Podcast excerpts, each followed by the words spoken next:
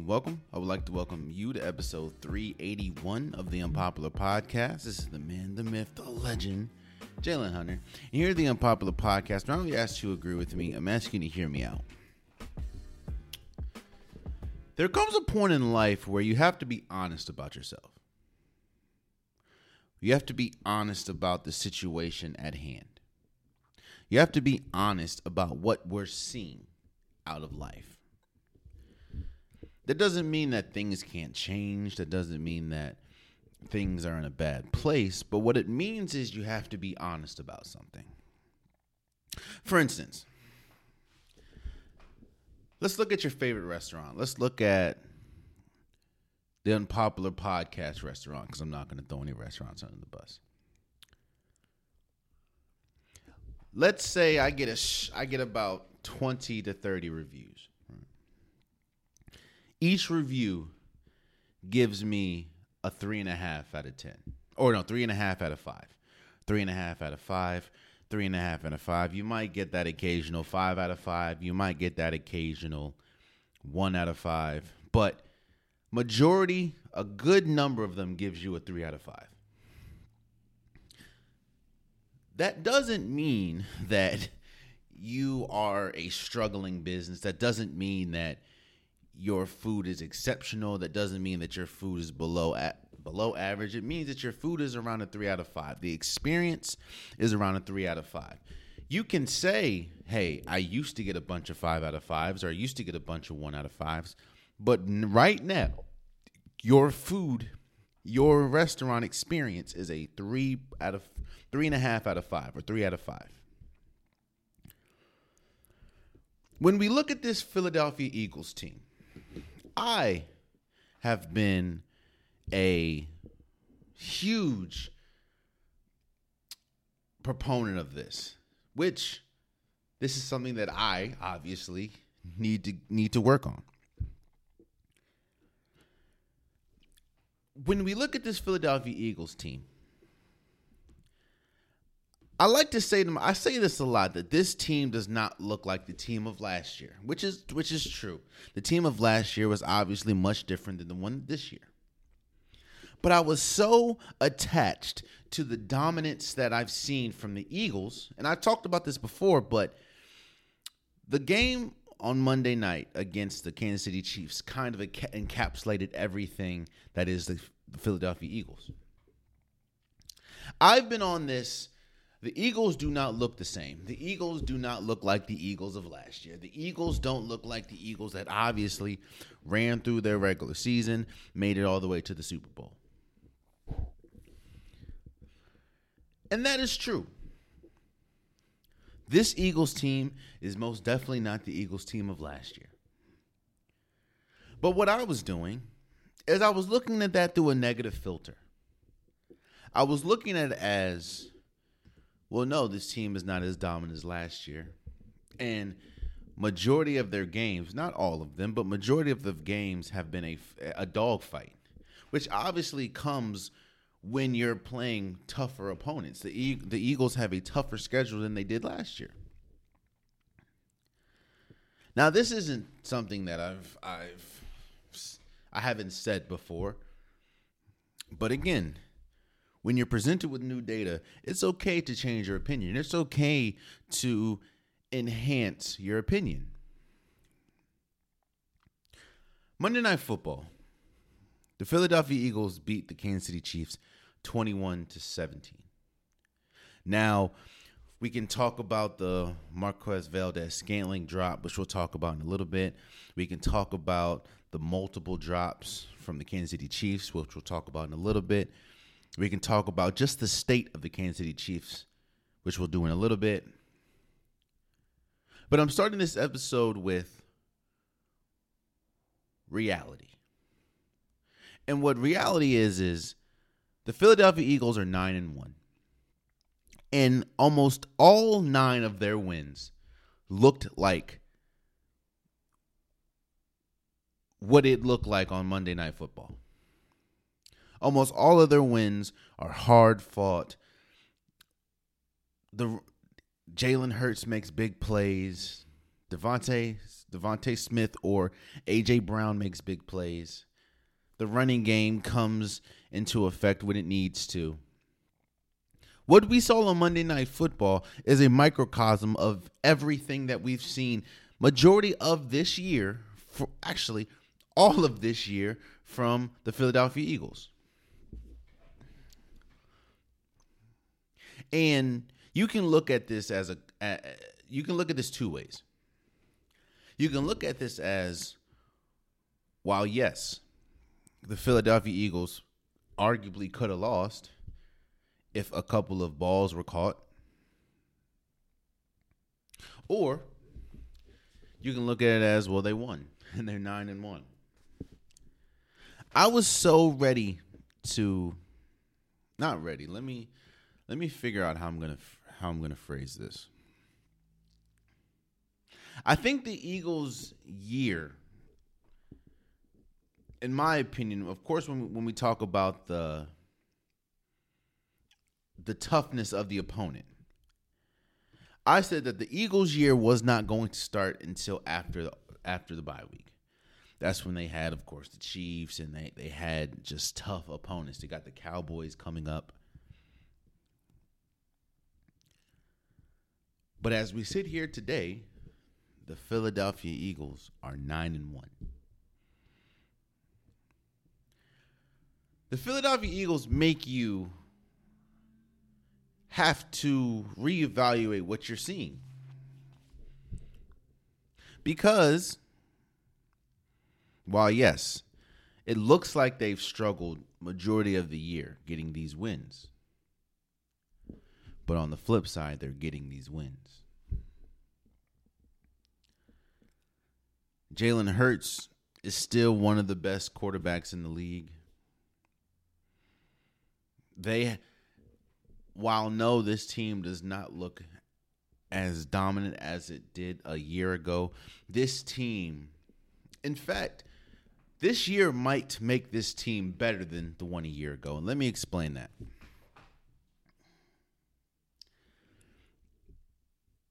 There's a there's a reason why. When you see teams that blow through blow through opponents in the regular season, in any sport, basketball, football, baseball, when you when you're a team that blow through your opponents,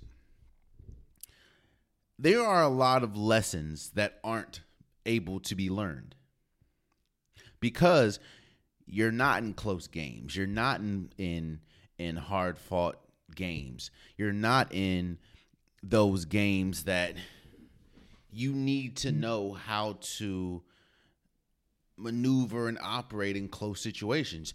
When you're blowing out opponents or when you're just dominating opponents, that usually doesn't get that. Or as a team, you don't really learn that. And those are traits that need to be learned as a team. While, yes, as an individual player, you probably know I have to make a bucket or I have to get a touchdown with two minutes left or with 10 seconds left or something like that. But as a as a team, that's something that you have to learn is, is tendencies. It's okay, which best plays work for this situation. Those nuances get lost when you're dominating people. I go back to damn. Now that I'm really sitting here thinking about it, I do go back to the Golden State Warriors a lot. But the Golden State Warriors championship, or when they had Kevin Durant, the dynasty. One thing that was lost is in that you saw towards the end of the dynasty or the end of the Kevin Durant era of the dynasty is the Golden State Warriors were blowing people out. There was multiple fourth quarters that Steph Curry didn't play, that Kevin Durant didn't play because they just didn't need to. They're up 25, they're up 30 points going into the fourth. So you saw when they got to the Houston Rockets series in the Western Conference Finals and how they the first few games they struggled mightily in the fourth quarter because they're not used to that. They have to learn on the fly at that point. Now, at the end of the day, talent supersedes it, and they obviously won a championship that year and overcame the Rockets in the Western Conference Finals. But those lessons should have been learned in the regular season, but because they're blowing teams out as much, they're not learned until, you know, sometimes it's too late. This Philadelphia Eagles team last year, they didn't really have too many close games. And most of the close games that they had, when we talk about last year, they either won or lost because another team did something dumb.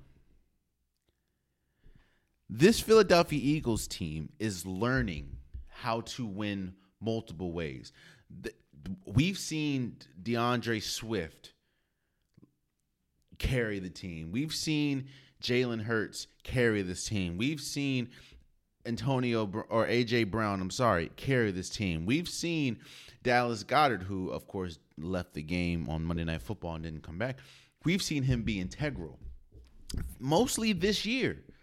So now this team is more battle tested so that when you get to the regular or postseason, if you possibly get to the Super Bowl, you know how to win multiple ways. You know how to blow people out because quiet as kept, blowing people out is a skill that you have to learn as well.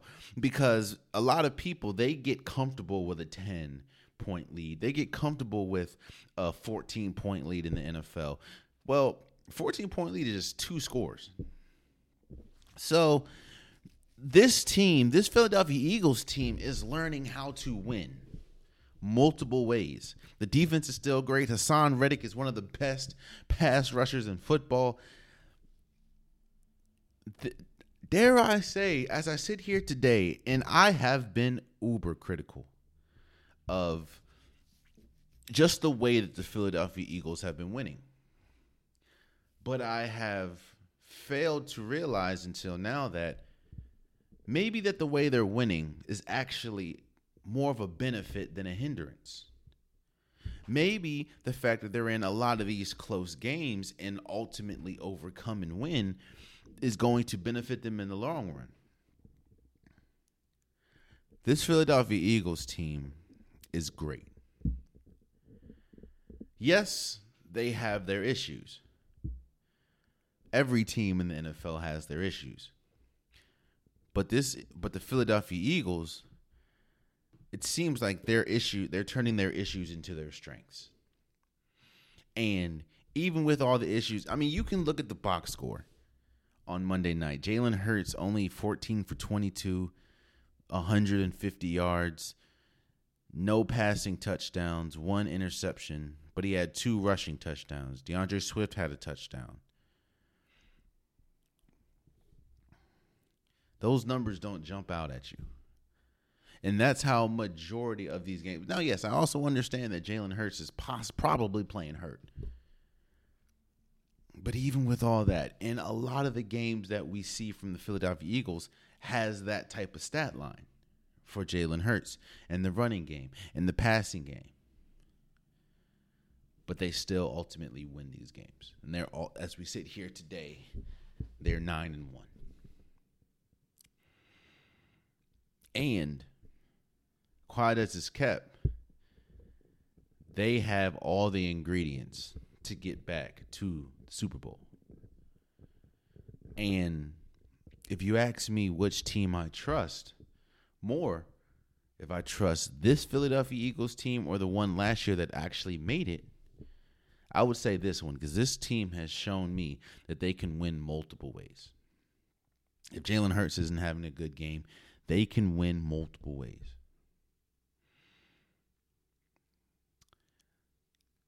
Let's talk about the Kansas City Chiefs for a second.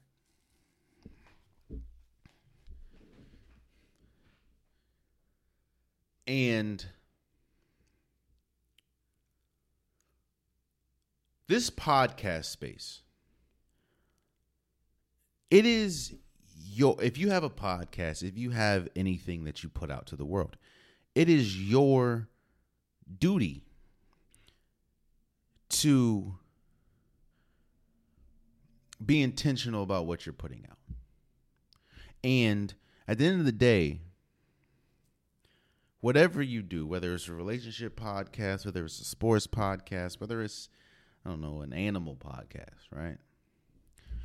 Your job is to put out love. And what I mean by put out love is put out something that you enjoy.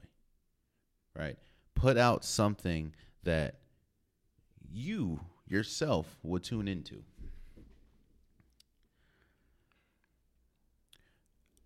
I came in here when the season started. Actually, a little bit before the season started. And I talked about this Kansas City Chiefs team. And I said that, of course, you have the three pillars, right? You have Patrick Mahomes, you have Andy Reid, and you have Travis Kelce. This was obviously before they had Chris Jones, but now you have a fourth pillar in this defense that is led by Chris Jones. But one thing was abundantly clear coming into the season is they were they, there was a possibility that they could struggle this year because of their wide receiver corps and their lack of their lack of a number 1 receiver. Then you get into the season. And the same issues, in fact, the issues are glaring now that, yeah, they don't have a number one receiver. Yes, there have been times when, you know, Rashee Rice has popped up and said, hey, that could be me. But it's not. Maybe Justin Watson. It's not. They had to go get, or Mecole Hardman came back. It's not. Kadarius Toney has proven now that he is pretty much not a number one receiver. But we're so used to kind of like what I was talking about with the Eagles. You're so used to what we've seen. It kind of negates what we're seeing, or what we've seen allows us as a viewer, as a consumer, as a fan, it allows us to negate what is current. And what is current with the Kansas City Chiefs right now? Patrick Mahomes is arguably, uh, inarguably one of, if no, ain't no, what if. Patrick Mahomes is the best quarterback in football. Andy Reid is one of the best coaches in football. Travis Kelce is the best tight end in football. But none of that negates the fact. Oh, and the Kansas City Chiefs have one of statistically one of the best defenses in football. But the issues that were presented even before the season are still issues we're seeing today. And people called me crazy that I can look at what we're seeing from the Kansas City Chiefs right now. They're 7 and 3. You still have all the pillars that I was talking about. But I said that this team is not a Super Bowl caliber team. People get conflated a lot. The difference between Super Bowl caliber players and Super Bowl caliber team.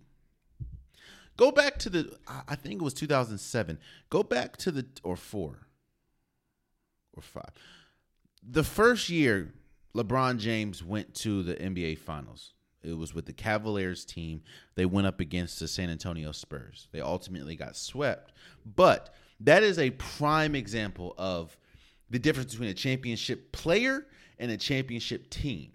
While LeBron, there was no question that LeBron James was good enough to be a championship caliber player, there was no question that LeBron James was good enough to be arguably the best player at that time. Obviously, he got his team, the Cleveland Cavaliers, to the NBA Finals.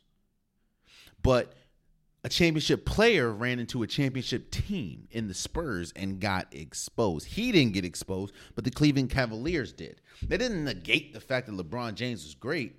It's just there's differences between a championship caliber player and a championship caliber team. Well, this Kansas City Chiefs team, yes, they have been to the mountaintop. Patrick Mahomes has two Super Bowls. He's been to three. He has two MVPs. Travis Kelce, arguably one of the greatest tight ends of all time. Andy Reid, arguably one of the greatest coaches of all time. Chris Jones, arguably one of the best defensive players in football. That doesn't negate the fact, that doesn't change the fact that you need, there's things that you need in a championship caliber team. We talked about this a lot. Well, one thing is solid wide receiver play. And what we think, and what I understand it, because we've never seen a player as good as Patrick Mahomes as, as far as the entire skill tree. But what we expect is the greatness of Patrick Mahomes to just supersede everything. And the biggest reason why I said that the Kansas City Chiefs is not a Super Bowl caliber team is because while yes, the greatness of Patrick Mahomes can supersede the fact that they don't really have a number a wide receiver, the league is so great, especially the AFC, that while it can supersede not having a number one receiver, it can't supersede being better than other teams. Like if we talk today, right now, the the, the Baltimore Ravens is number one in the AFC. I'm not picking the Kansas City Chiefs over the Baltimore Ravens. I I will have to wrestle picking the Kansas City Chiefs over maybe let's say the Miami Dolphins right now. Even though the Miami Dolphins need to beat a team over 500, it would be a it would be a you know before Joe Burrow got hurt, I would wrestle at least this iteration that we're seeing with the Cincinnati Bengals. I would wrestle wrestle picking the Kansas City Chiefs over the Cincinnati Bengals right now.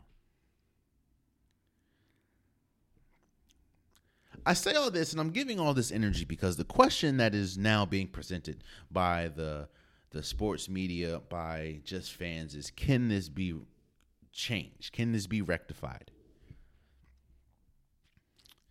And my answer is simple.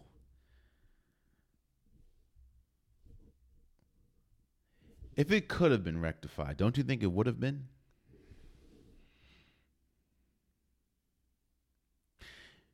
If, as we sit here today,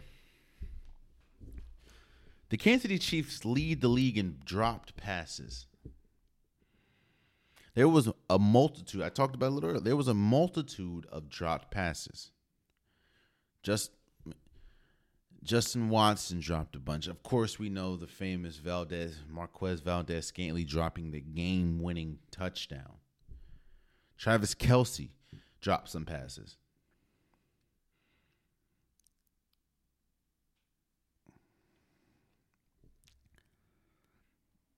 we called this team a dynasty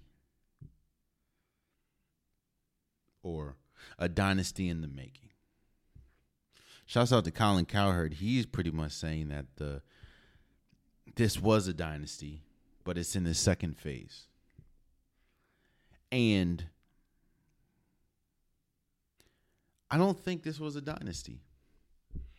Now, again, this Kansas City Chiefs team is is still good and this is just one game, but there's a lot of things that have to happen to be considered a dynasty. And if this is considered a dynasty, this Kansas City Chiefs, there are aspects and eh, there are aspects that dynasties need to have that the Kansas City Chiefs don't. and that is it doesn't have a dependable offensive unit. It has a dependable player, obviously. It has a generational player in Mahomes, has a generational talent in Travis Kelce, has a generational coach in Andy Reid. It has arguably a generational player in Chris Jones on the defense, and this defense is uh, is definitely the best defense Travis or the the Patrick Mahomes has ever had. But as we sit here today, can you name the Kansas City Chiefs number one option on the as a wide receiver, not outside of Travis Kelce. I could be, I could be overdoing it. This could be overreaction. I could be. Hell, Thanksgiving's tomorrow. So you know, I'm I'm I'm just thinking, uh, you know, my my big self. I'm just thinking about food right now. But I do know what I saw on Monday Night Football. And while I can be that person that says, well, the Kansas City Chiefs should have won. I mean, I should have been a millionaire if I played the lottery, right? That's the, that's what we're wrestling with. Speaking of wrestling, and the last thing I'm going to say about this. And another reason why I don't know if this can or will be considered a dynasty for this Kansas City Chiefs team.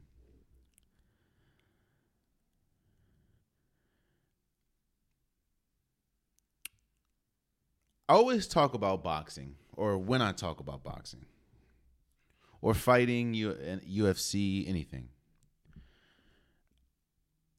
I say you can't play box, you can't play fight.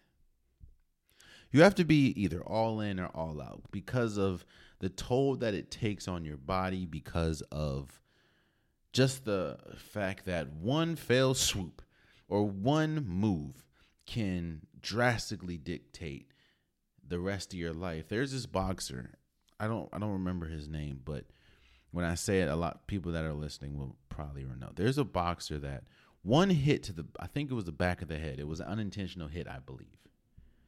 One hit, this man's life is completely changed.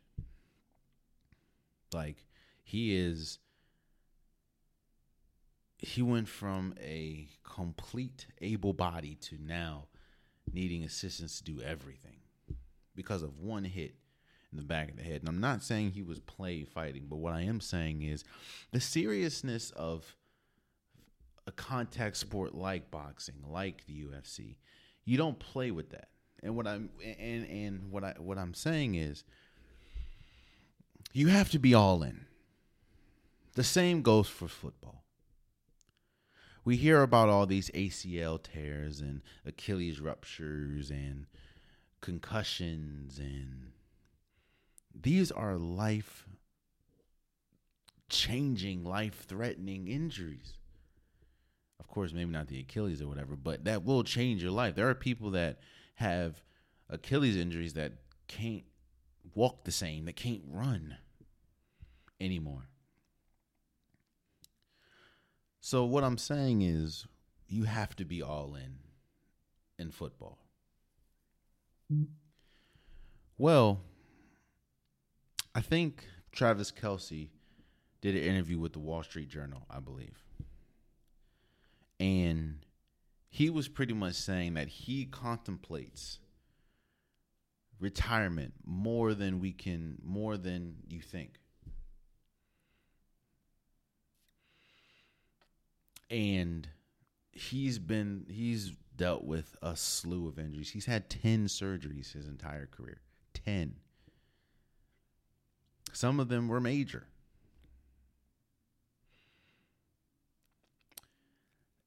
And I'm not saying that Travis Kelce's career is over. And I'm not saying that he just needs to hang it up, especially if he's not ready to hang it up. But what I will say is name me the player that came out and said that they were contemplating retirement or they think about retirement a lot and stayed four, five, six more years.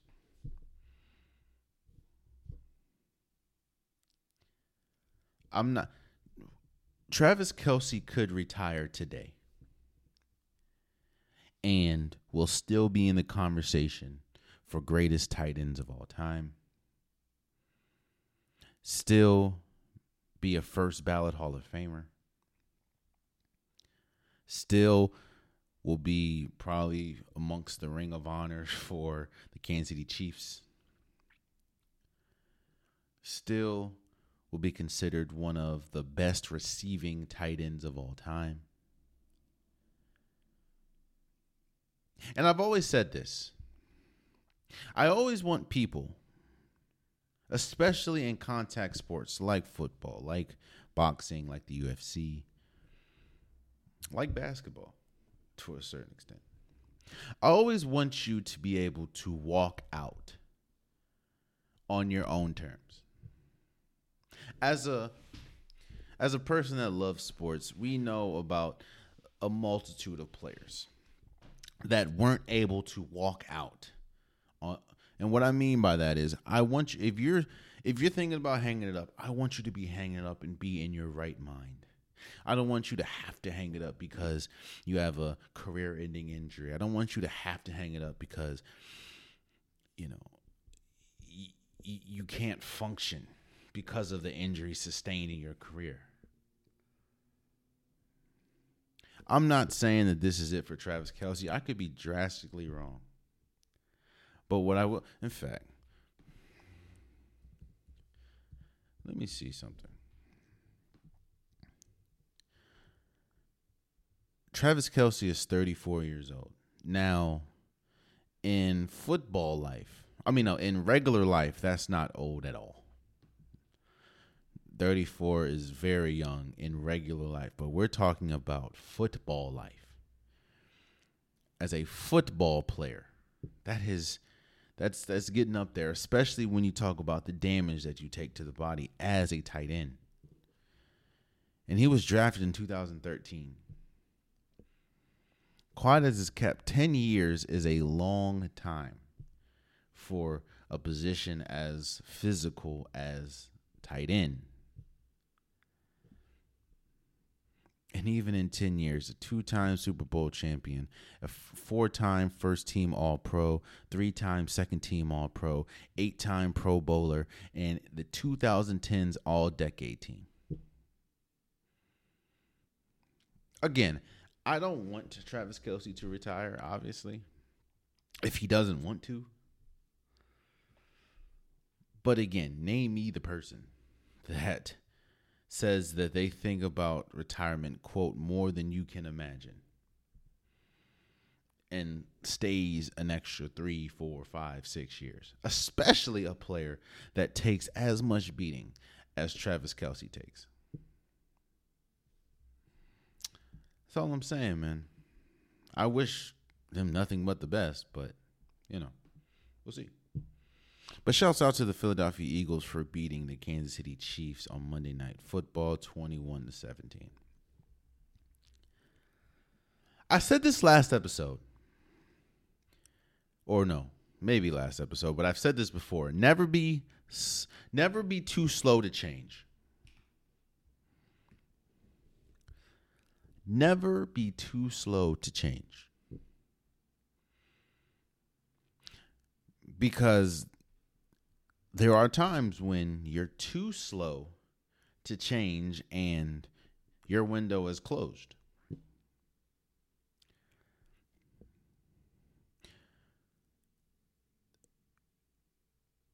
The the Steelers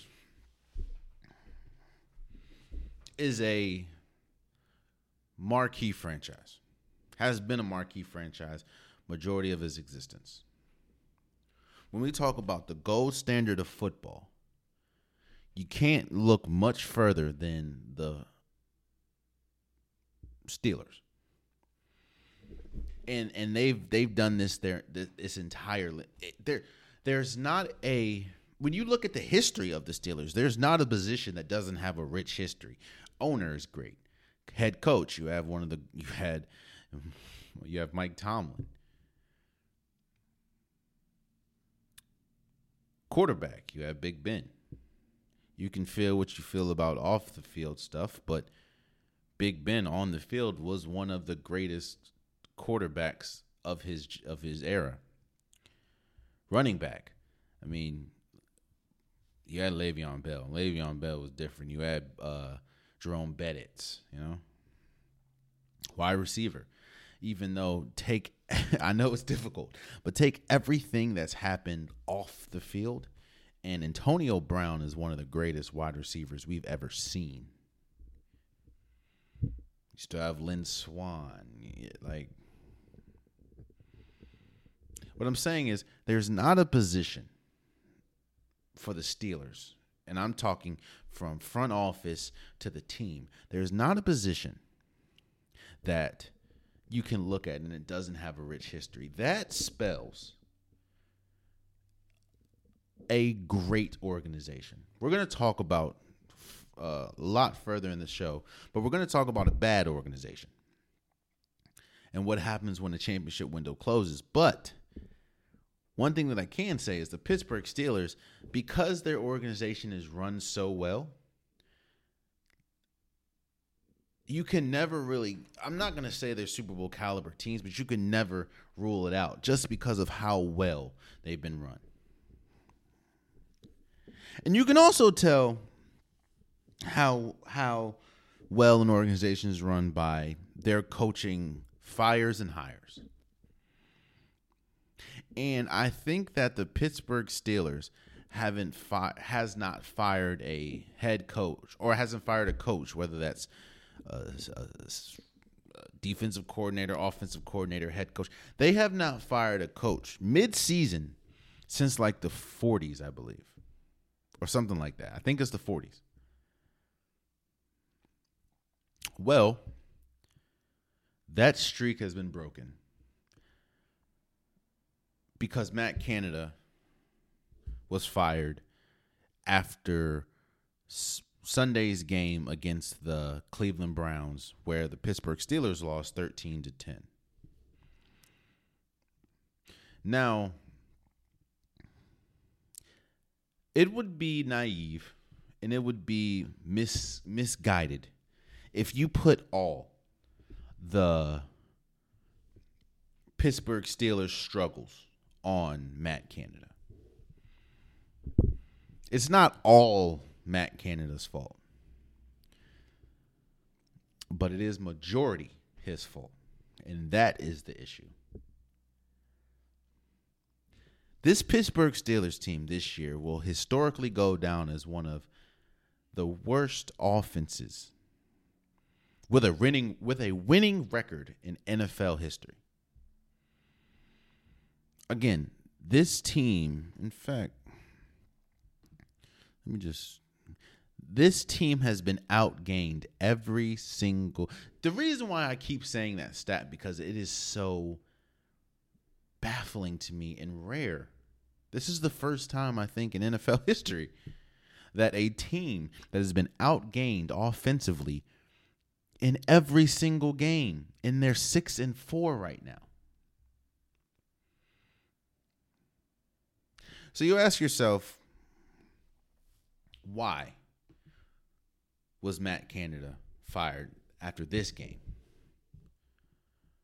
Well, that's why it goes back to never be too late to change. Matt, Matt Canada should have been gone. I'm not I'm not the biggest.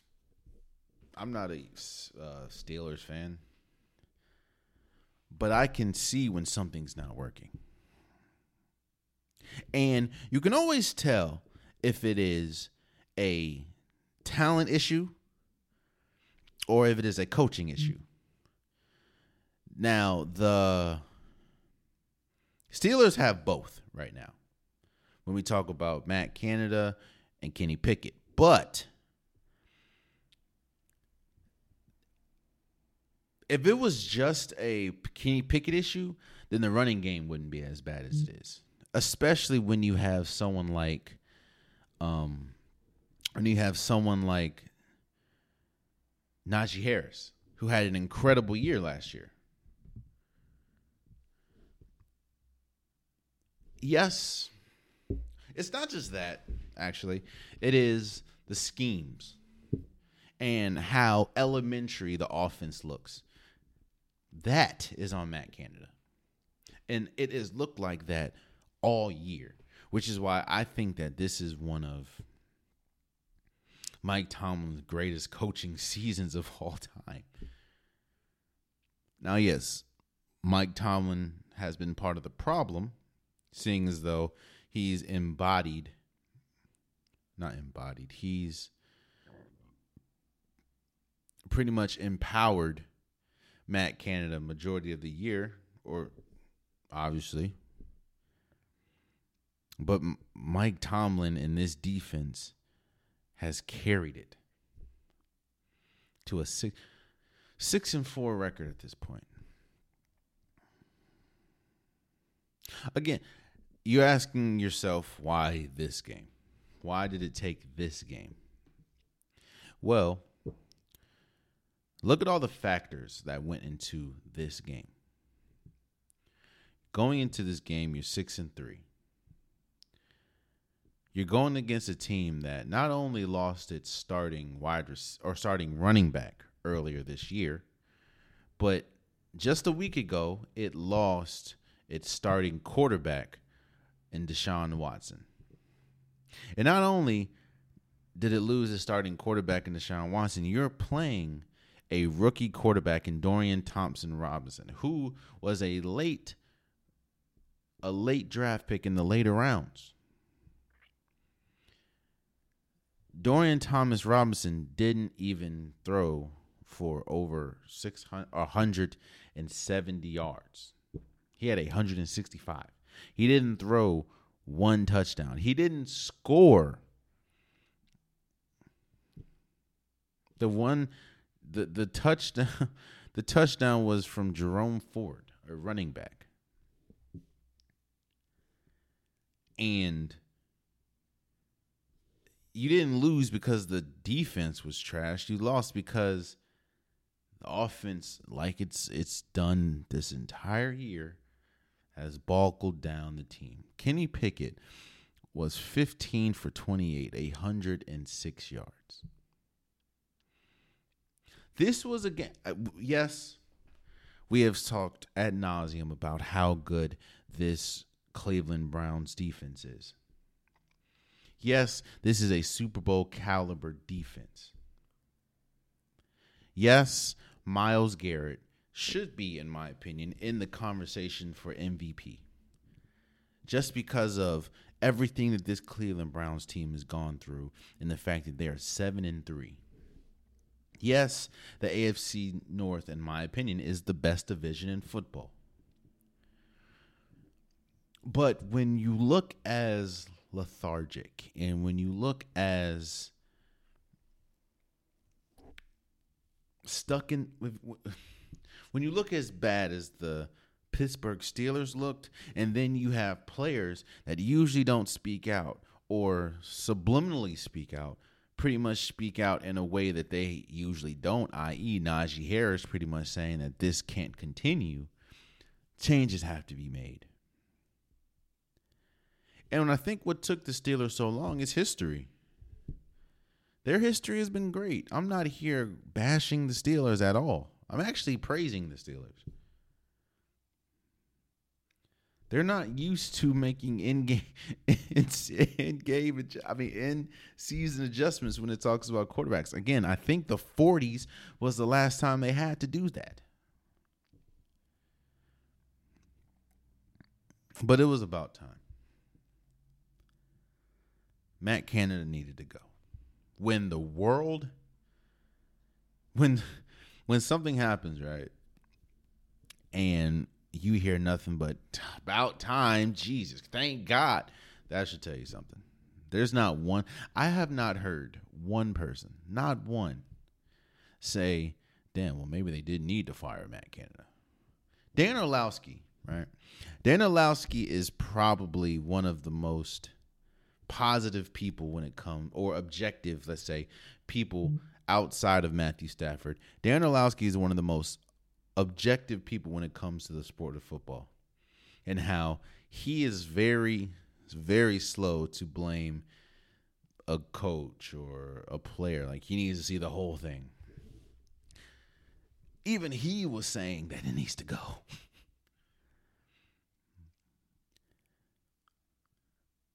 And that's another thing. And the last thing I'm going to say about this everything that we talk about the Cleveland Browns is true as far as their defense historically, you know, Myles Garrett, all of it. And you only lost by 3. Meaning if if you came in with a better game plan offensively, probably would have won. And the fact that you have talent littered throughout the entire offensive side of the ball. We talk about George Pickens, we talk about Diontae Johnson, we talk about Najee Harris, we talk about Jaylen Warren. You Pat Freiermuth came back. You have talent.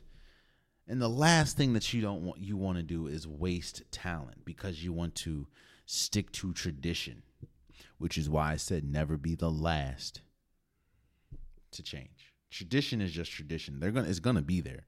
No one's looking at this Pittsburgh Steelers team as as a trashed organization now that they fired Matt Canada.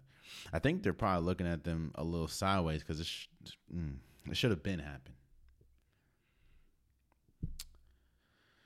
Some people are head coaches, some people are coordinators, some people are neither. Lesson of the day. Shouts out to the Cleveland Browns for beating the Pittsburgh Steelers 13 to 10. I will admit, and I talked about this last episode, but I will admit that I have been very critical of Justin Herbert. While I haven't put the blame on him per se, everything going on with the Chargers, I did say that when you're getting paid as much as he's getting paid, and when he's as talented as he is, you shouldn't you should be you should be more of a you should be more of a blanket, more of a solution than to me Justin Herbert is. Like a, a player, a team with a player as good as Justin Herbert should not be sitting here today at four and six.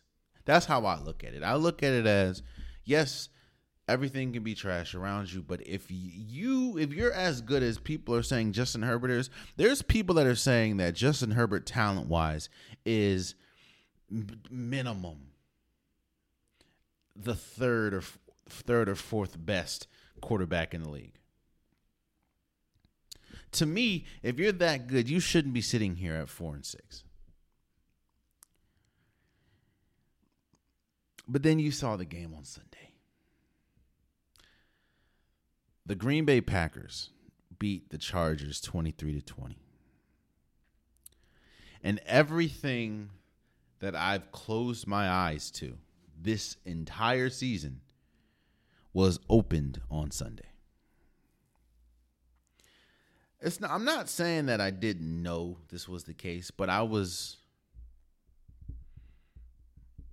I was I was trying to be right.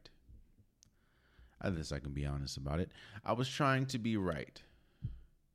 And like a lot of people, I was very slow to come off of my opinions.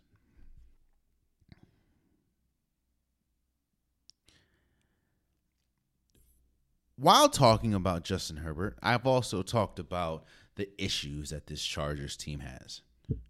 Whether we talk about the defense and how it has taken a major step back year after year, even with um, Brian Flores, which I love as a head coach. Brian Flores as a defensive coordinator is not it right now. I talked about the fact of you have on paper this team should be great, but the Chargers, the pure definition of sports is not played on paper. I talked about um, Brandon Staley and how bad of a of a coaching job he has done, and some of the situations that he puts his team in are unwinnable situations. I talked about the injuries, and even on Sunday, Joey Bosa went out again. I think it was a sprained foot. But multiple time multiple seasons there's a litany of injuries that occur on with the LA Chargers. Uh, remember, Mike Williams is out for the season. Keenan Allen has been hurt several times. Derwin James came into the season hurt. uh, Khalil Mack gets hurt. You know what I'm saying? But Sunday, I had an epiphany moment. I had a voila moment. And everything that I've been trying to avoid, everything that I've been trying to, I guess, negate, came to the surface all at once.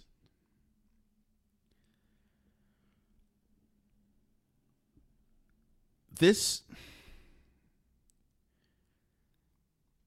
I go. I, I'm gonna admit something here, and I don't know if this is going to affect how people view my takes. I don't know if this is going to affect how people people ultimately view me, how people ultimately view this podcast. If it changes, hey, it is what it is. But it's honest. I have a basketball mindset. Basketball is my first love, is my second, third, and fourth love. I love everything about basketball. I played basketball all of my life. I played football once, one year. I played college basketball. I, I played, I was good enough to play overseas. I just didn't have the funds for it. I am a basketball head. You can ask my girl, you can ask anybody. I will sit and watch basketball highlights. The same basketball highlights. I can't tell you how many times I have watched the 2022 Golden State Warriors championship. I can't tell you how many times I've watched John Wall and the Wizards go up against uh, Isaiah Thomas in the in the Boston Celtics. I can't tell you how many times I've watched game six of the Golden State Warriors and Houston Rockets Western Conference Finals in 2018. I just love basketball that much. I can't tell you how many times I've watched Steph Curry, Kyrie Irving, Allen Iverson, LeBron James, Gilbert Arenas, uh, Kevin Durant. How many times I just watch highlights? I'm saying all this to say that when I go into anything sports, whether that's football, soccer, baseball, uh, tennis, you know, I usually come at it with a basketball mindset, which is why I've been uber critical of Justin Herbert and the fact of I think you should be better than this. Or let me say this I think Justin Herbert is one of the most talented quarterbacks in football. So if you're that, your team shouldn't be this. I look at it as a basketball mindset. Steph Curry is himself at least worth 41 games. That means when you step on the floor with Steph Curry, you're good to at win to win minimum 41 games. Same thing with LeBron. Same thing with uh, Kevin Durant. Same thing with Luka Doncic. Same thing with Jayson Tatum. Same thing with Joel Embiid, Nikola Jokic. You should be good enough to have 41 names attached to you. That's what a superstar does. Well, football is not basketball. And I had to take my basketball blinders off and actually see what I'm seeing with this Chargers team. This Chargers team is not Justin Herbert's fault in the slightest. In fact, I fear what this Chargers team would be without Justin Herbert. This Chargers team, even with Austin Ekeler, this Chargers team could possibly be in the running for arguably one of the worst teams in football without Justin Herbert. We talk about drops in the Kansas City Chiefs. There were several drops, including the game-winning drop for the Chargers. Keenan Allen, who should be considered one of the best tight or wide receivers in football, he dropped a, a bevy of passes. It, oh boy, boy boy boy boy Quentin Johnston. I'm sorry, I didn't. I, he's the one that dropped the game-winning pass. And of course, we talk about Brandon Staley. That's another person that I am shocked is still employed as an NFL head coach. to this day.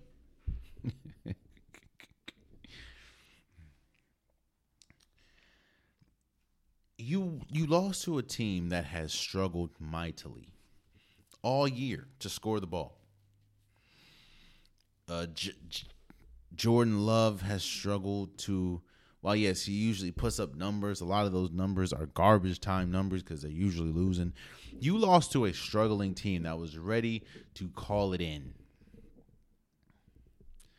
Jordan Love had the game of his life 27 for 40, 322 yards, two touchdowns, no interceptions. And this is a player that struggled mightily this entire year with interceptions. This Chargers team is bad, man. It is it is bad. And I took off my basketball blinders and I see clear as day that this is not a this is this is not a um this Justin Herbert is actually more of a solution than I thought he was. The problem is this team is just that bad that it really don't matter what Justin Herbert do. It ain't going it ain't going to change much. And that's yeah. Shouts out to the Green Bay Packers for beating the Chargers 23 to 20. As we move forward, the question was there wasn't even a question. The conversation around the Broncos, especially these last two years, was was this Russell Wilson trade from the Seahawks the worst trade in NFL history? And for a good portion of it, it was looking like it was. Especially when you saw how good Geno Smith was or has been, let's say, for the Seahawks compared to how bad. And it wasn't, of course, with draft picks and everything. It was a lot.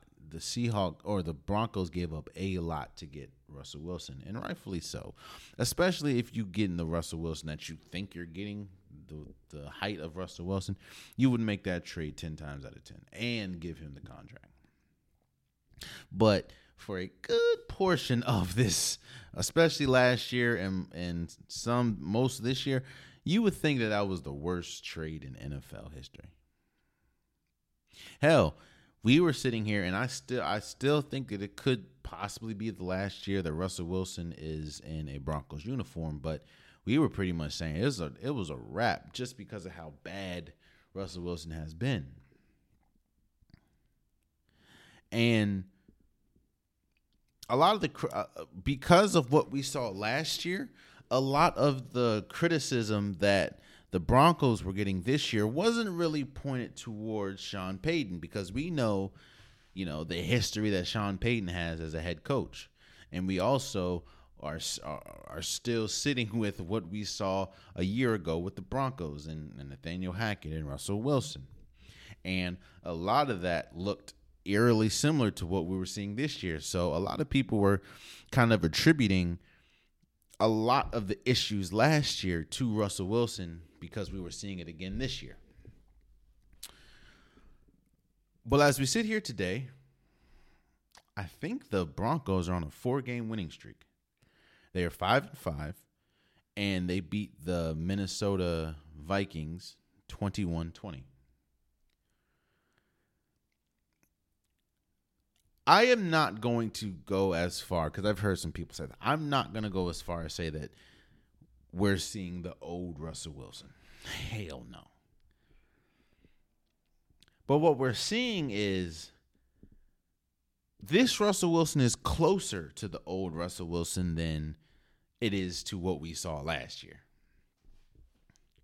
What is Russell? What would Russell Wilson's legacy be if last year didn't happen? Obviously, he's a Super Bowl winning coach or quarterback, but his legacy. We all have something. No, all the all the greats have something. What do I mean by that? All the greats have something that you can say this they were one of, if not the best at that. For instance, Drew Brees. Drew Brees will go down as arguably the most accurate quarterback in NFL history. You knew that if the ball left his hand, more than likely it is going to find his target. That's just Drew Brees was that accurate. When we talk about Aaron Rodgers, one of the most beautiful throwers of the football we've ever seen, and the fact that he's one of the most clutch quarterbacks of all time. Cam Newton, Lamar Jackson, and Mike Vick. Arguably the greatest running runners of the football we've ever seen. Cam Newton was just a, a physical specimen. Mike Vick was arguably the fastest or one of the fastest at the time quarterbacks. And of course, Lamar Jackson, he's just a blur. And I think that Lamar Jackson is better than out of, out of all three. But when we talk about, you know, being able to be one of the most mobile quarterbacks, you will think about those three. Russell Wilson probably had the best deep ball we've ever seen. When we talk about how effortless it leaves his hand and how it would land perfectly after a rainbow rainbow ball. A rainbow throw, he had one of if not he's probably the best rainbow ball thrower of all time. So imagine my shock, especially last year when you see how bad they looked. Like they looked terrible last year. And I, Russell Wilson was going to be a very rare case of a player that lost it as quickly as he lost it. If and that's why I said going into the season, this year is a huge year for Russell Wilson. When we talk about legacy wise, when we talk about Hall of Fame, Hall of Fame uh, status wise, it it was a big year for him. And as we sit here today, no, no, no, no, no, no, no, no, no. Russell Wilson is not back to prime form. But what he is, what he, what, what we are seeing is he's cut out, cut out the mistakes he cuts he's cut out the poor very costly uh, interceptions the very costly sacks like he's cut that out. He still gets sacked from time to time but may, maybe it is it is him and Sean Payton are finally clicking. But a team that got hung 70 on their head and had historically one of the worst defenses in NFL history. Is now on a four game winning streak, has one of the best defenses in football right now. And Russell Wilson doesn't look bad. He threw for 259 yards. A lot of those is a lot of dink and dunks. But hey, they won the game. So shouts out to the Dolph or the Broncos for beating the Vikings 21 to 20. Man.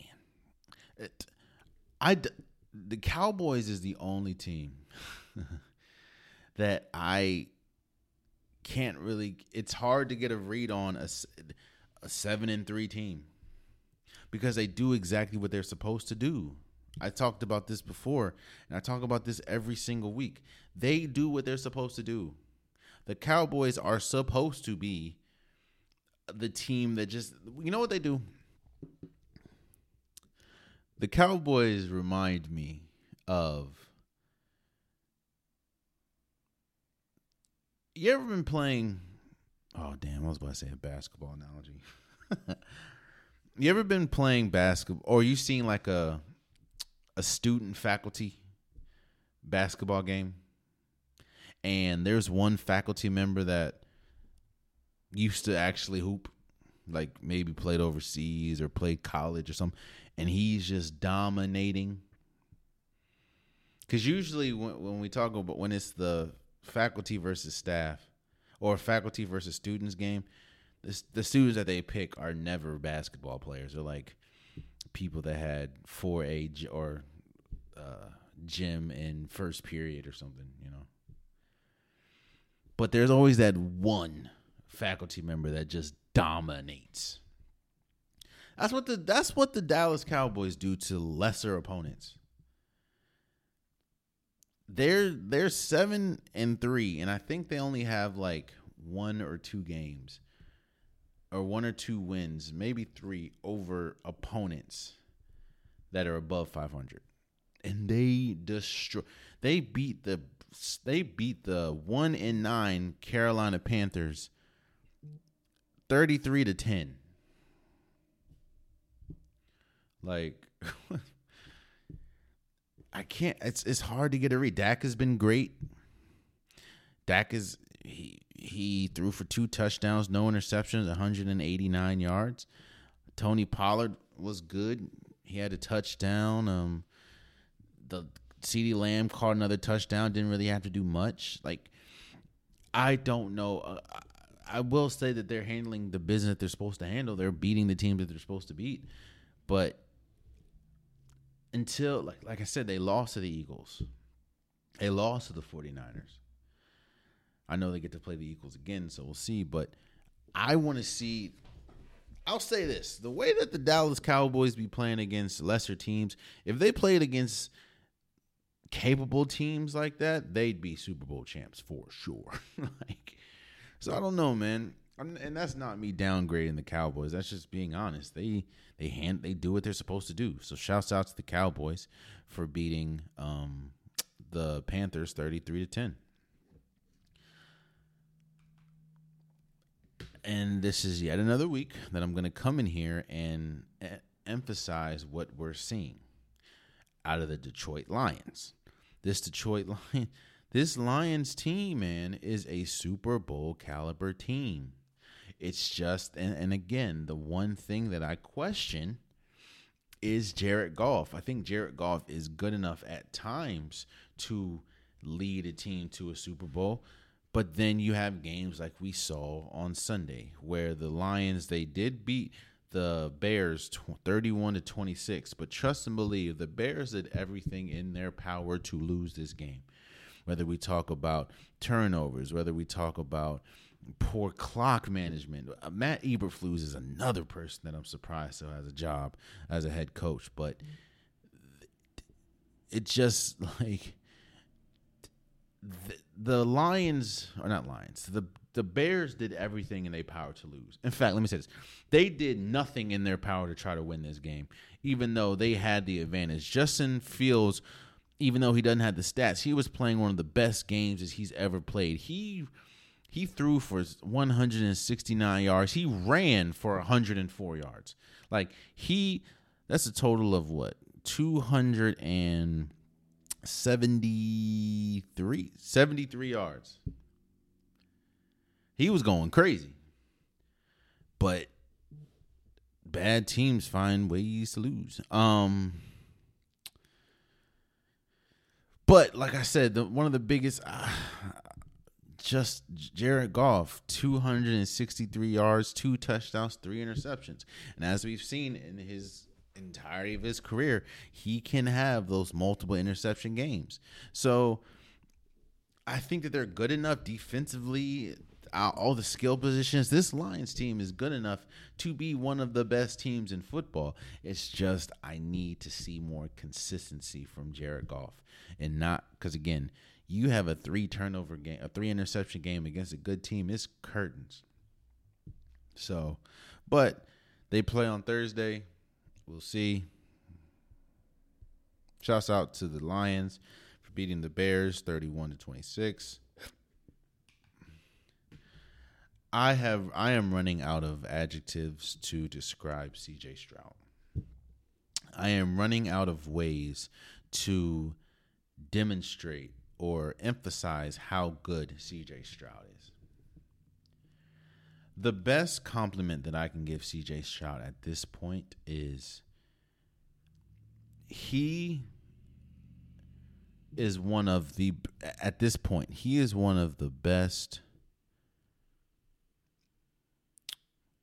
quarterbacks in football. Not just rookies, no, he's one of the best quarterbacks in football. The Texans beat the Arizona Cardinals 31 to 16. And he it's it's it's he thrives at all phases of the game, and I mean passing the ball, uh, making smart decisions, even at the podium. He had three interceptions and said, "Steph Curry don't stop shooting, so I'm I'm a, I'm not gonna stop passing the ball." That's what you say. I'm losing I'm losing the ability to find things to find issue with with CJ Stroud. Now, yes, I understand it is the Cardinals. But you're 6 and 4. Nobody expected the Houston Texans to be 6 and 4, which is why I have not only CJ Stroud as offensive rookie of the year, but I have DeMeco Ryans as coach of the year. CJ Stroud is incredible. Bro, he threw for 336 yards. He has incredible pocket poise. He has incredible accuracy. He has an incredible deep ball. Like th- there's not much that he can do. He can't he like CJ Stroud. I'm losing word. I'm I'm running out of words to describe CJ Stroud. And I'm starting to think like no, this uh, Shouts out to CJ Stroud and the Houston Texans for beating the Arizona Cardinals 21 to 16.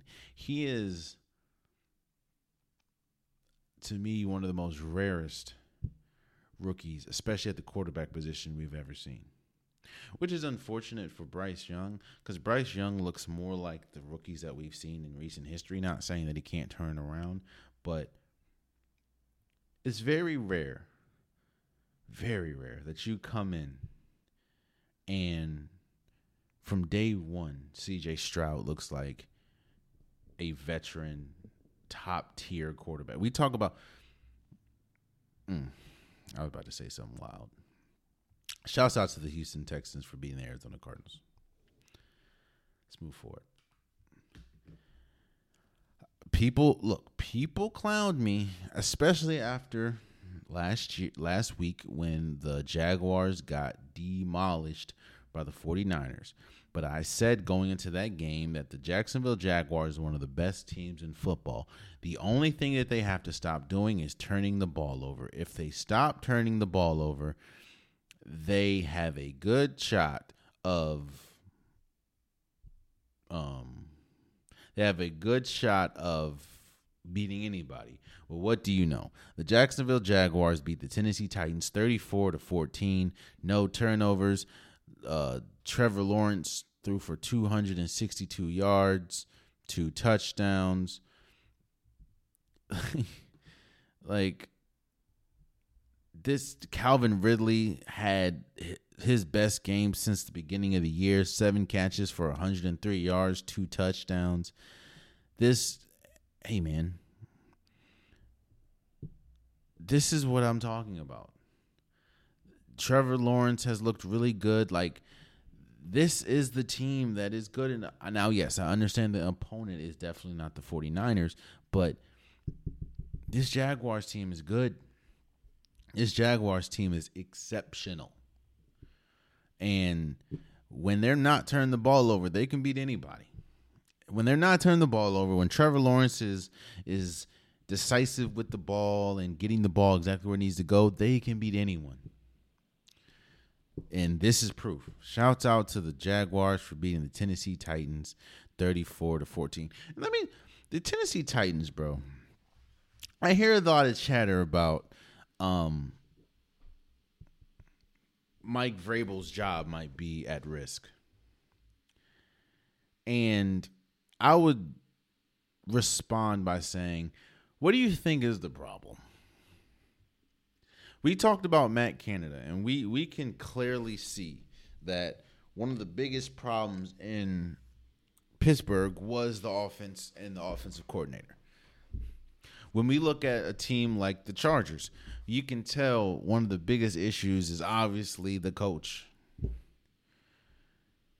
What is the problem? Like when what are, are we being honest with ourselves when we talk about the Tennessee Titans?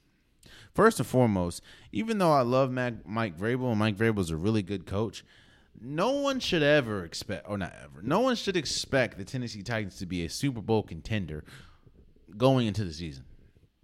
They don't have the roster to be a Super Bowl contender. On top of that, one thing, the thing that they have held their hat on, and the thing that they go into battle with year after year is the fact that they have one of the most dominant running games in football, and they have a very physical defense. Well, kind of like what we're seeing in what? Kind of like what we're seeing with some of the greats. Everyone has an expiration date when it comes to their sport. And I'm not saying that Derrick Henry is is washed, but what I'm saying is you're not getting the King Henry that we're used to getting. Especially at the running back position. Yes, I know he's a freak in nature. Yes, I know that Derrick Henry isn't built like majority of the running backs in the league. But when you take the amount of punishment that running backs take, especially the Tennessee Titans running back that they give him the ball a thousand times a game, or they used to give him the ball a thousand times a game. That's going to take a toll on the body. So when it does take a toll, and now you're slowing down, and now you have to depend on someone like Will Levis, who had an incredible game one. Don't get me don't don't get me wrong. His first game was incredible. But since then, I don't think he's thrown I think he's thrown the same amount of touchdowns in two or three games that he did the first game he played. It's like this team isn't this is a middle of the pack team. And this is a three and seven team. And like they have all the makeup of a three and seven team. Cause when your bell cow running back starts to wear down because of just the amount of of hits he's taking, when that starts to happen, what do you think's going to happen? Yes, DeAndre Hopkins is one of your wide receivers. If you ain't got the quarterback to get him the ball, it don't matter. Why do you think we we be screaming about um we used to scream about Stefon Diggs when he was on the Vikings. It don't matter how good you are. If you if you ain't got no quarterback to give you the ball, like what are we talking about? Damn, I need to change the thing. Well, shouts out to the Jaguars for being the Titans. So I yes, this is yet another team where I can't be too high, too low on. Uh, and that is the Miami Dolphins beating the Raiders 20 to 13 the Dolphins do what they're supposed to do, kind of like the Dallas Cowboys. The the only issue with the Dolphins is they've played what seven games, or they've all their seven wins are against like 500 or below 500 teams, and all three of their losses are against teams that they could potentially see in the playoffs. We know how good this team can be when they go into hyperdrive. I mean, Tua on Sunday threw for 325 yards two touchdowns, one interception. Tyreek Hill had 10 receptions for 146 yards. Like we when this team clicks like the flips the switch and goes in hyper mode, they can dominate anything. The only issue is of course the running game isn't as strong. 22 carries for just 86 yards isn't the best and can they beat the better? Can they beat a, a, team that's 500? Like, can they beat a team that they could possibly see in the playoffs? Until then, they're gonna keep having situations like this. Like, you're you're beating team, you're beating the Raiders. You're supposed to beat the Raiders. The Raiders aren't that good, and they have Aidan O'Connell as their as their uh as their quarterback. You know, now it, it is great to see Jalen Ramsey back two interceptions was, was great, but I just need to see need to see that against a good team. But you did what you were supposed to do. Shouts out to the Dolphins for beating the Raiders twenty to thirteen. Ooh, we're at that point of the show. I didn't. Oh boy. Let me tell you something. I don't have much analysis on this game. If you didn't watch it, you didn't miss much. I'm gonna tell you something. And you guys know on this show, while yes, it is very hard for me to take my biases out, I try to speak as honest as possible. And I try to not put my emotions in it. I'll say that. I just tell you what I see.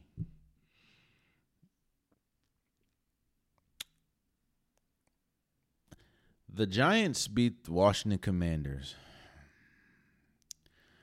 31 to 19. And honestly, the score wasn't that close. Tommy DeVito, uh, 246 yards, three touchdowns, no interceptions.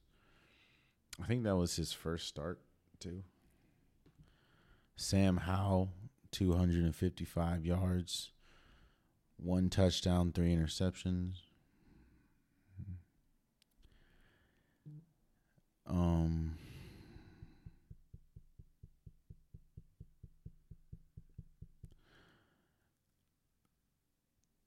I am not one. You know what? I'm trying. I'm trying desperately to not be uberly emotional, but you guys see it. At some point, we have to be honest about what we're seeing. I say that all the time, and I've said that multiple times on this episode.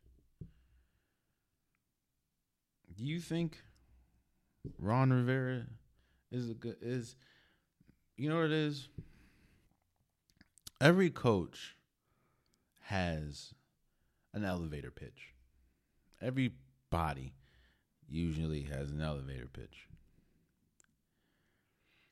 The issue is, right, what happens when you get out the elevator? How are you able to execute? And how long is that is that elevator pitch?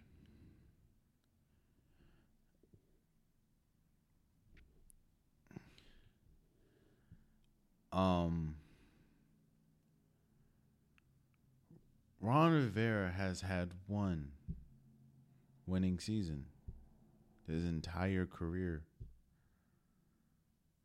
And you had Cam Newton. And with all the flaws that Cam Newton had in his game, he still was good enough to be well. I mean, he took a team to the Super Bowl. He took a one win or one loss team to the Super Bowl. Ron Rivera, I hate calling for people's job, but look at what we're seeing. I'll say this Ron Rivera has been, what, four years in Washington? Has Washington gotten any better? Since, have you seen any building blocks for Washington? As a fan, as someone that watches every week, I can't say that I used to I used to be an editor for this organization as a freelancer. So I would know I don't see much growth. This team doesn't look much different than it did 4 years ago when they got to Ron Rivera. And you lose to a Giants team that is pretty much actively tanking. You getting and you're starting. They're starting Tim DeVito, Tommy DeVito, not the actor. And you can't you.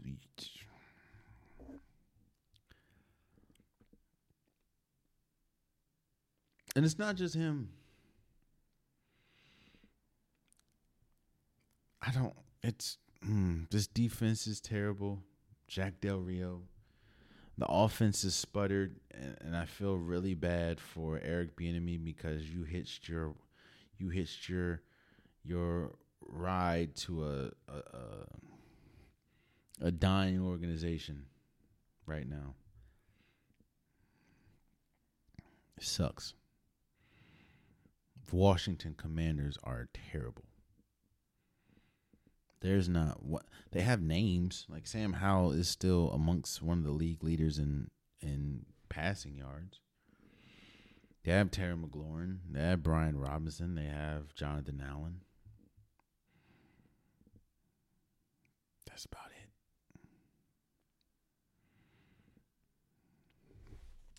Shouts out to the Giants for being the Commanders, thirty-one to nineteen.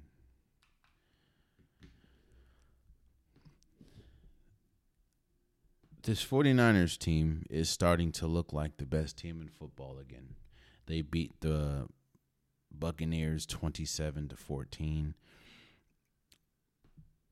Brock Purdy threw for 333 yards, three touchdowns. It this team is starting to look like the best team in football again and I said this about Brock Purdy. I never said he was bad. That's what people kind of got misconstrued. I never said Brock Purdy was bad. What I said was Brock Purdy thrives when everything around him is exactly right, which it is. I mean, Brandon Aiyuk caught uh, went 156 yards, one touchdown. George Kittle had a touchdown. Christian McCaffrey had a touchdown. This this team is is great now. Losing um their tight end or no, not tight end. Losing their their uh safety uh Talua, Talua Ooh, I know I said your name wrong, bro. Hanu Hanfuga. I know I said your name. I apologize, bro. But losing him, uh, I think he t- tore his ACL. I think that's that's huge. But you still, I mean, Chase Young is still great. You still have Arik Armstead. You still have Dre Greenlaw. You still have Charvarius Ward, Fred Warner, Nick Bosa. Like this team is starting to look like the best team of football again. And that is scary. So, shouts out to the 49ers for beating the Buccaneers 27 to 14. This Bills t- me, the Bills beat the Jets 32 to 6. Um this is more on the Jets than the Bills, man. Zach Wilson got benched. Not only that, damn. Zach Wilson not only got benched, Zach Wilson got benched and now is a third string quarterback. The man, the man, Trevor Siemian got got hopped over him, and Tim Boyle, who I think is going to be starting next game. Jets team sucks. no, let me not say that. What I'll say is, I don't think Aaron Rodgers should come back this year. I know he's aiming for Christmas. I don't know the big rushes. To me, this team is four and six. This team is not good enough to be in the playoffs, even though the defense is. As a whole, the team is not. I don't know why you would rush back, especially how old that he is. I wouldn't come back. And you lost to a better team. This isn't really much of an, an analysis with the Bills.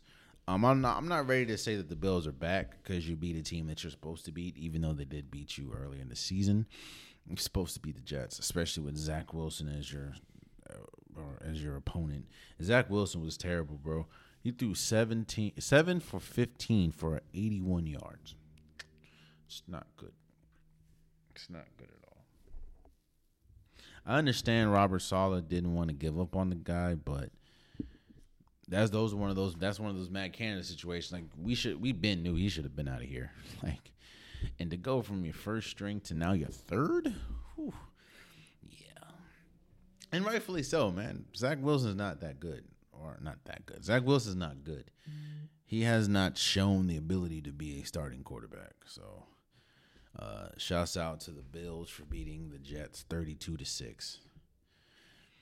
And the last game, Shouts out to the Rams for beating the Seahawks 17 to 16.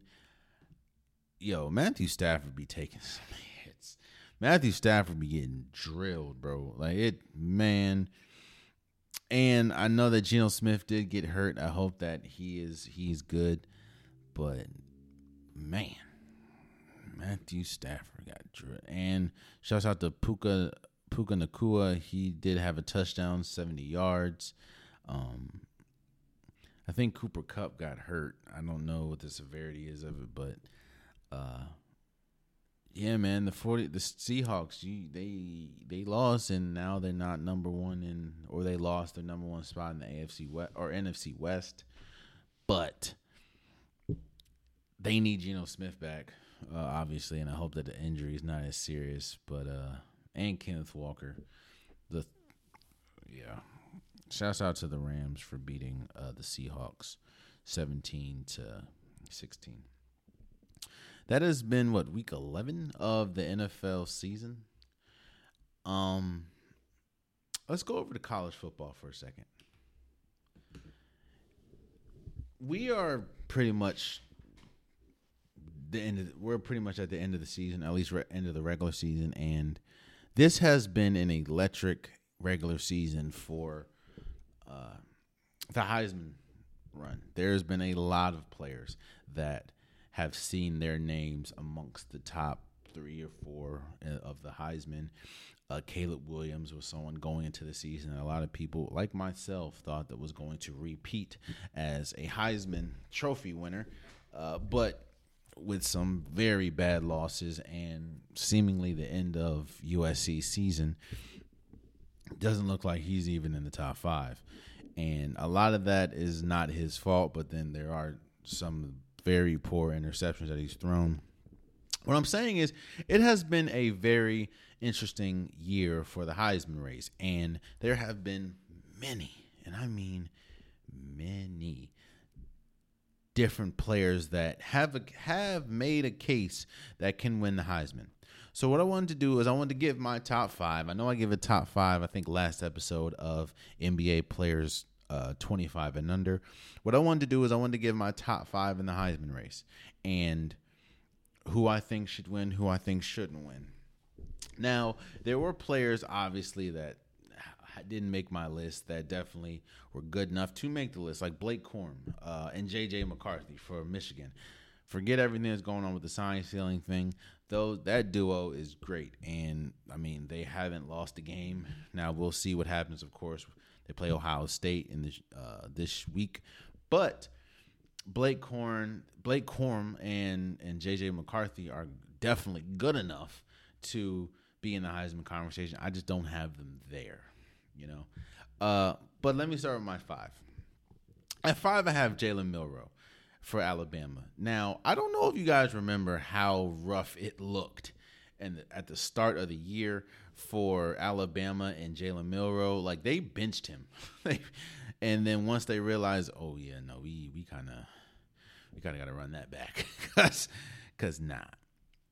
Eh, we they're they're they're I even put a video out, man. Their their their quarterback room was trash, but it was it's beautiful seeing the maturation of Jalen Milroe's game from the beginning of the season to now. Now he's one of the best quarterbacks in the in the nation, especially when we talk about throwing the ball and ultimately running the ball. I mean, as we talk right now, he has 2,267 yards, 19 touchdowns to six interceptions he has been great. And the thing that's killing Alabama right now is the fact of not only they lost, they lost to Texas, and Texas is above them. So it is tough. And they until Texas loses, you can't just like jump Alabama, or you can't have Alabama jump Texas because Texas beat them. But Jalen Milroe has been great. I th- if on any other year, right? Jalen Milroe would obviously be a top one or two candidate, but that's how good the Heisman race has been this year. So I have him at number five. At number four, I have Marvin Harrison Jr. Now, I will admit, going into this season, I thought that I think there's a debate that a lot of people aren't having. And I understand. Uh, maybe if we talk about NFL history. Maybe we talk about NFL ready. Maybe we talk about just stature. If we talk about um, just physical build, yes, Marvin Harrison Jr. is probably the most NFL ready wide receiver in football. That that's probably not and there's obviously no question that Marvin Harrison Jr. is one of the top wide receivers in football. I have him at number four in my Heisman race. But I question, I don't know if Jalen Mill, I mean, I don't know if Marvin Harrison Jr. is the number one wide receiver in football. I mean, if you look, He has 62 receptions for 1,093 yards, 13 touchdowns. But if you go to Rome Odunze, the wide receiver for Washington, he has 66 receptions, 1,206 yards, and 11 touchdowns. Meaning he has not only more receptions, he has more yards. And I think one thing that's helping Rome Odunze and why that you can really you can have an argument about is he as good as Marvin Harrison is because of the system and the quarterback that you play or play with. Obviously, Roma Odunze is playing alongside a much better quarterback than what Marvin Harrison Jr. is playing, which is actually kind of why I have him at number four.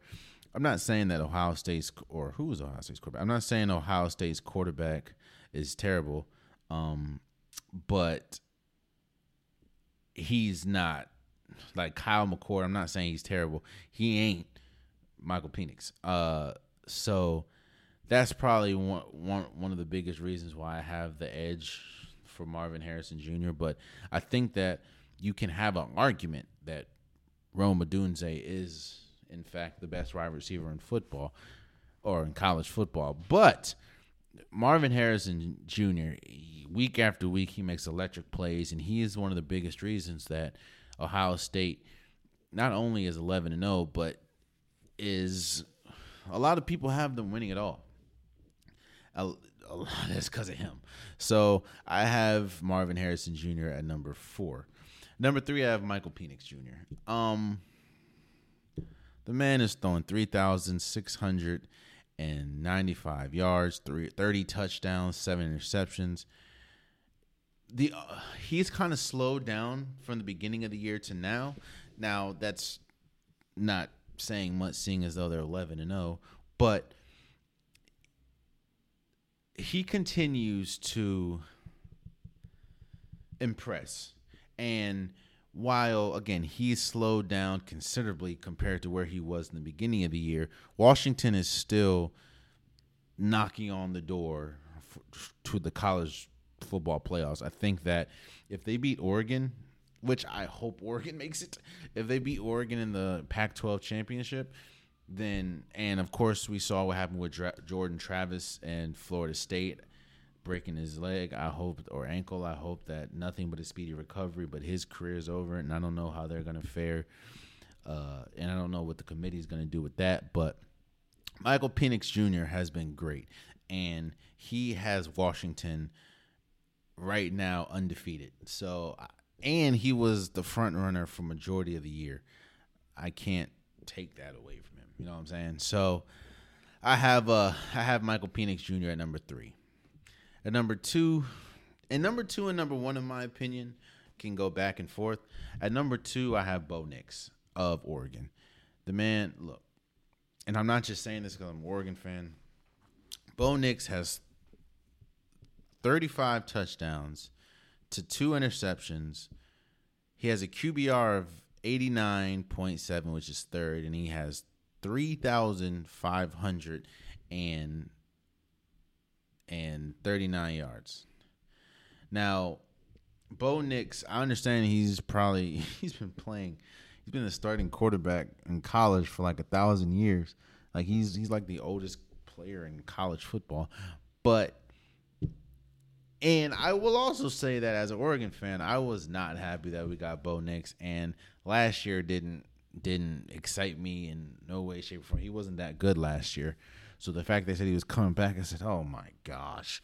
But Bo Nix has been great, man. And Bo Nix to me is one of the biggest reasons why I think that Oregon is probably the most well balanced, one of the most well balanced teams in college football, and it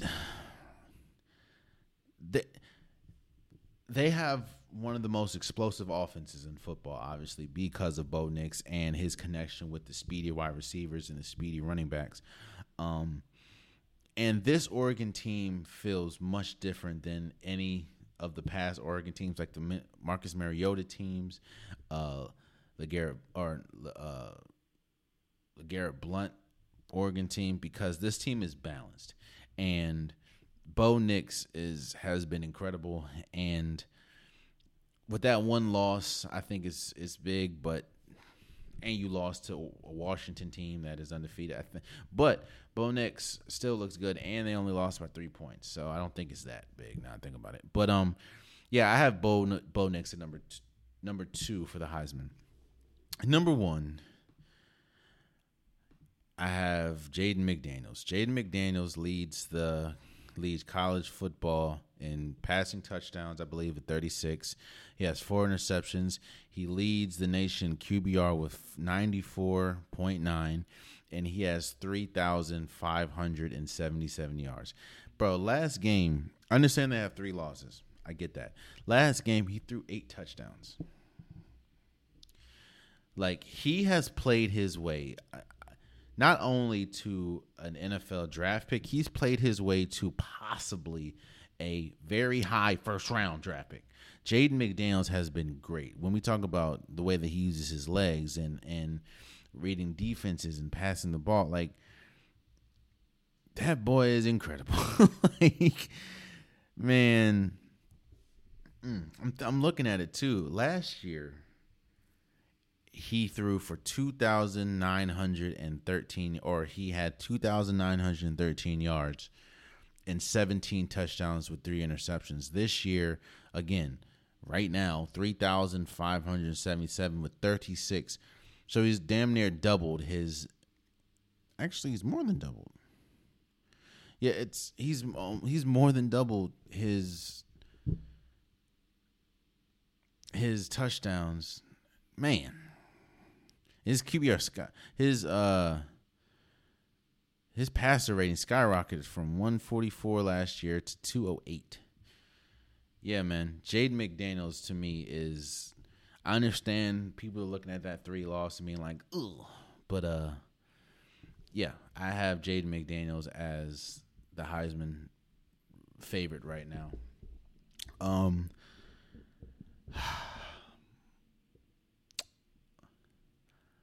I'm gonna save it. There you have it. That's been today's episode of the Unpopular Podcast. I truly, truly, truly appreciate you guys. Um, if you want an Unpopular Podcast shirt, hoodie, sweater, long sleeve joggers, the link is in the description below. I have multiple different colors, multiple different designs. Get your Unpopular Podcast merch today. Also, please subscribe to the YouTube channel. Please subscribe to wherever you're listening. It definitely means a lot to me. I'm trying to grow the YouTube channel as much as I can, and I can't do it without you guys. Tell a friend to tell a friend to tell a friend if you appreciate the content. If you like the content, tell them to subscribe. Spread the word. also, please follow the socials. Follow Instagram. Follow TikTok. I post there pretty much daily, multiple times. You can have conversations. We can debate. Just keep it respectful. I understand you guys may not agree with everything I say. I get it. And just keep and you can tell me that you disagree and tell me why you disagree and we'll we'll have a debate. We'll talk about it you know? I'm not i'm not against someone not agreeing with me obviously. We all have different opinions. Just keep it respectful. And i'm going to try to keep it respectful. I i don't always no i'm keep it respectful. And uh yeah i hope you guys have a beautiful thanksgiving hey man, I'm looking forward to the mac- macaroni and cheese, mac- mashed potatoes. That to me is the most important thing about Thanksgiving. Macaroni and cheese and mashed potatoes. I don't care about nothing else. like you can keep the turkey. Uh, I like Cornish hens. I like chicken. Uh, I like dark meat. Pause. but if you you need to get the macaroni and cheese and mashed potatoes right, everything else don't care. Uh, well, let me not say. I, it's not that I don't care. It's just I don't. If it, you can mess it up a little bit, just don't mess up the macaroni and cheese or the mashed potatoes for me, and I'm good. I'm good. But I hope you guys have a beautiful Thanksgiving if you do celebrate Thanksgiving. If not, I hope you have a great day of watching football uh, or being with your family. And uh, yeah, we'll we'll see each other again on Saturday. Until next time, much love.